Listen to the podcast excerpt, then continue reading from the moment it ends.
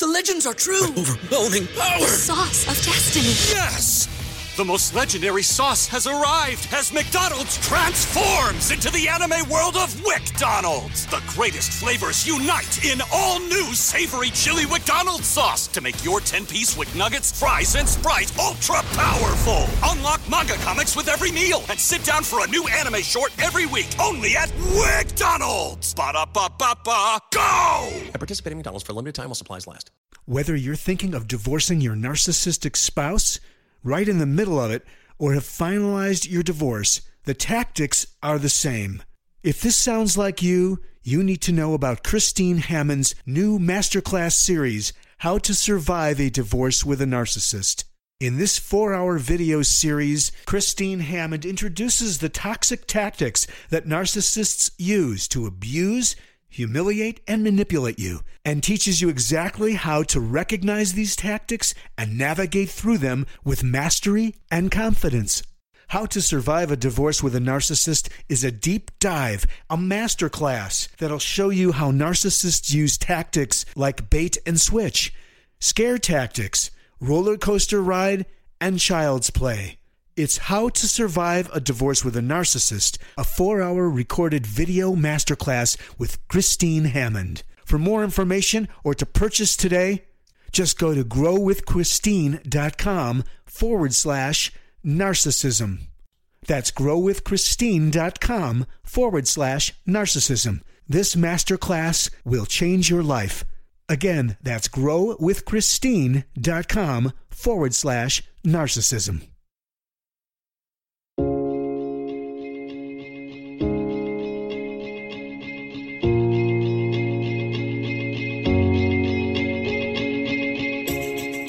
This is Understanding Today's Narcissist.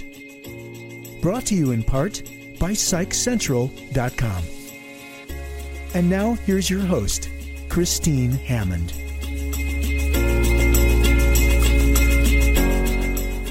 Today, we're going to talk about narcissistic rescuers and why you need to beware of their backlash.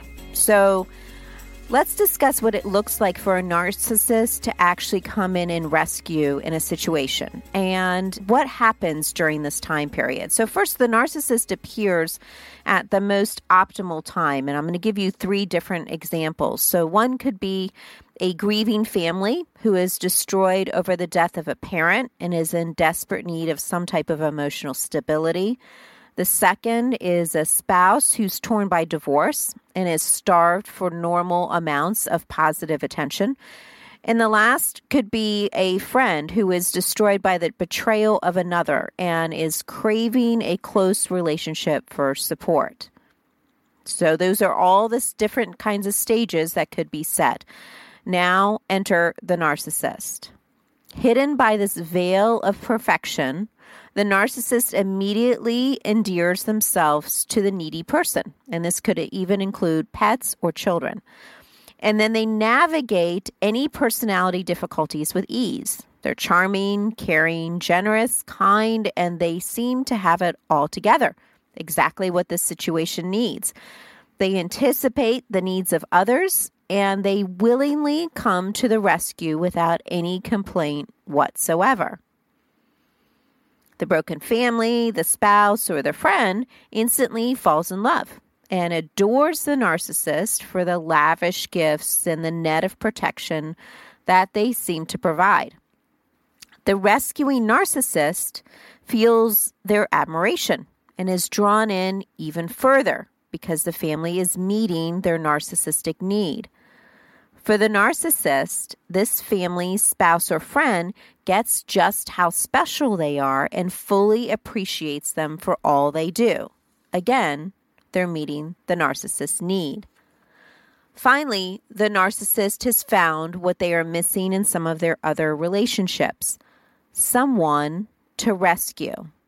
Usually, what winds up happening at the end of this is some type of rebound marriage or intense, close relationship, which often happens super quick, with everyone still wearing rose colored glasses, both the people who are being rescued and the narcissistic rescuer.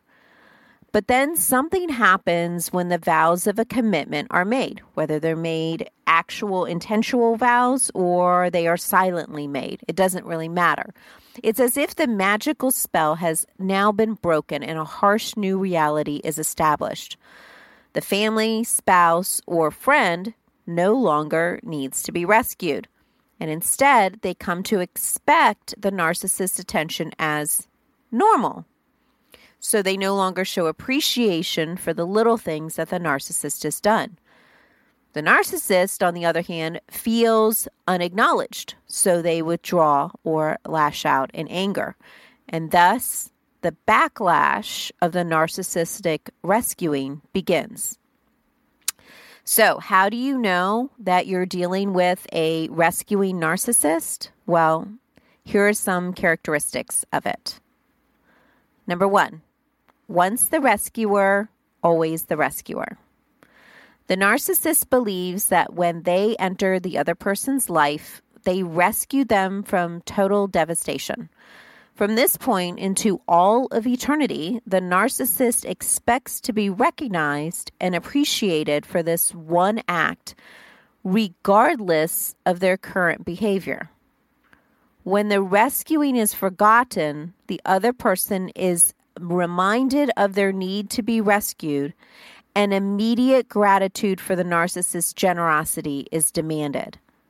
So the first point is once a rescuer, always a rescuer, and they expect to be recognized as such. Number two, picture perfect. Watch out, Facebook fans. The narcissist will post picture perfect photos of just how wonderful everything is.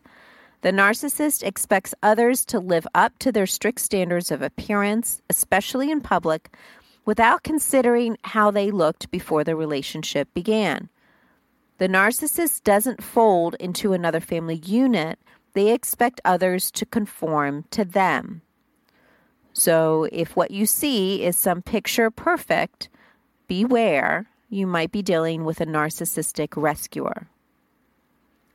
Number three, friendship shift.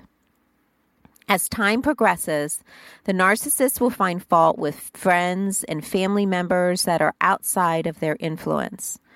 Anyone known prior to the narcissist becomes a threat and therefore must be eliminated. New friendships are frequently shallow and short lived because few people live up to the demands of the narcissist. This results in a person feeling alone without their previous support and love from family and friends. So, number three is a friendship shift. Number four, it's my way or the highway.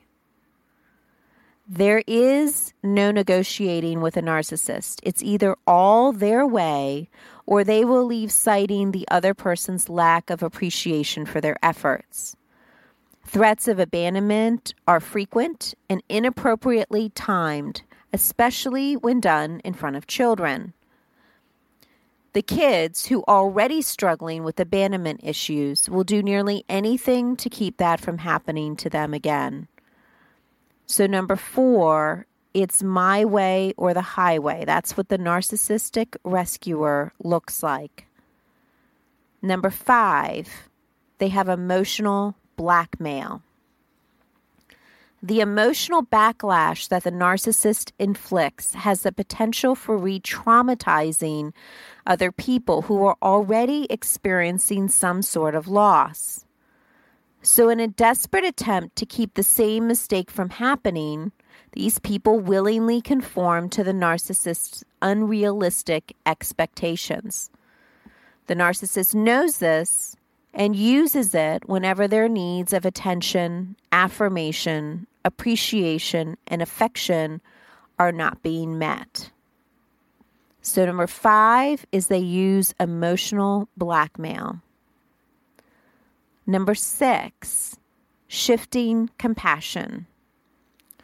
At the beginning of the relationship, the narcissist seems so empathetic about the rescued person and their needs However, as time progresses, that compassion shifts from the other person onto the narcissist. Now, the narcissist demands that every other person is not sympathetic to their needs. Everything is instead turned on its head, leaving this other person to feel even more lost and confused than before.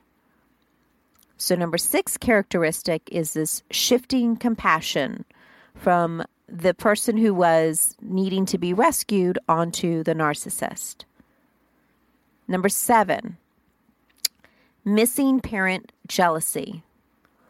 One of the things the narcissist will claim is that they are constantly being compared to the missing parent or the other friend. They will even admit to being envious of how much everyone idealized the absent person, regardless of that statement is true or not. It becomes this self fulfilling prophecy. Once the narcissist has brought this to the family's attention, it is impossible not to compare the two and secretly wish for the issues of the past over the present. So, number seven was there's this missing parent or friend jealousy that the narcissist possesses. The last, number eight, condescending remarks. The backlash results in condescending remarks, which eventually escalate into the other person versus the narcissist. In the case of a family, if the narcissist has successfully alienated each family member and turned them on each other, it becomes the family versus the narcissist. Nevertheless, it is the constant nitpicking that deteriorates the family relationship unit. So the last point I'm making is condescending remarks. As a review, here are the characteristics of a rescuing narcissist. Number one, once the rescuer, always the rescuer. Number two, picture perfect. Number three, friendship shift. Number four, it's my way or the highway. Number five, emotional blackmail. Number six, shifting compassion. Number seven, missing parent or friend jealousy. And number eight, condescending remarks. Just remember that all is not lost, however, even when it is apparent that there is a rescuing narcissist in your life, there is still a chance for hope and healing. The key is early identification and intervention so that matters don't get worse.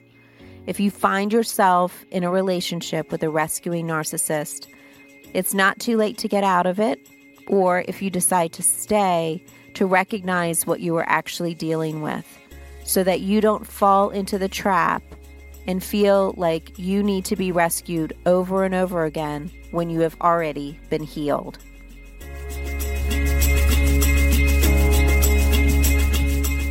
Thanks for listening to Understanding Today's Narcissist with Christine Hammond. Brought to you in part by PsychCentral.com. For more information, visit GrowWithChristine.com.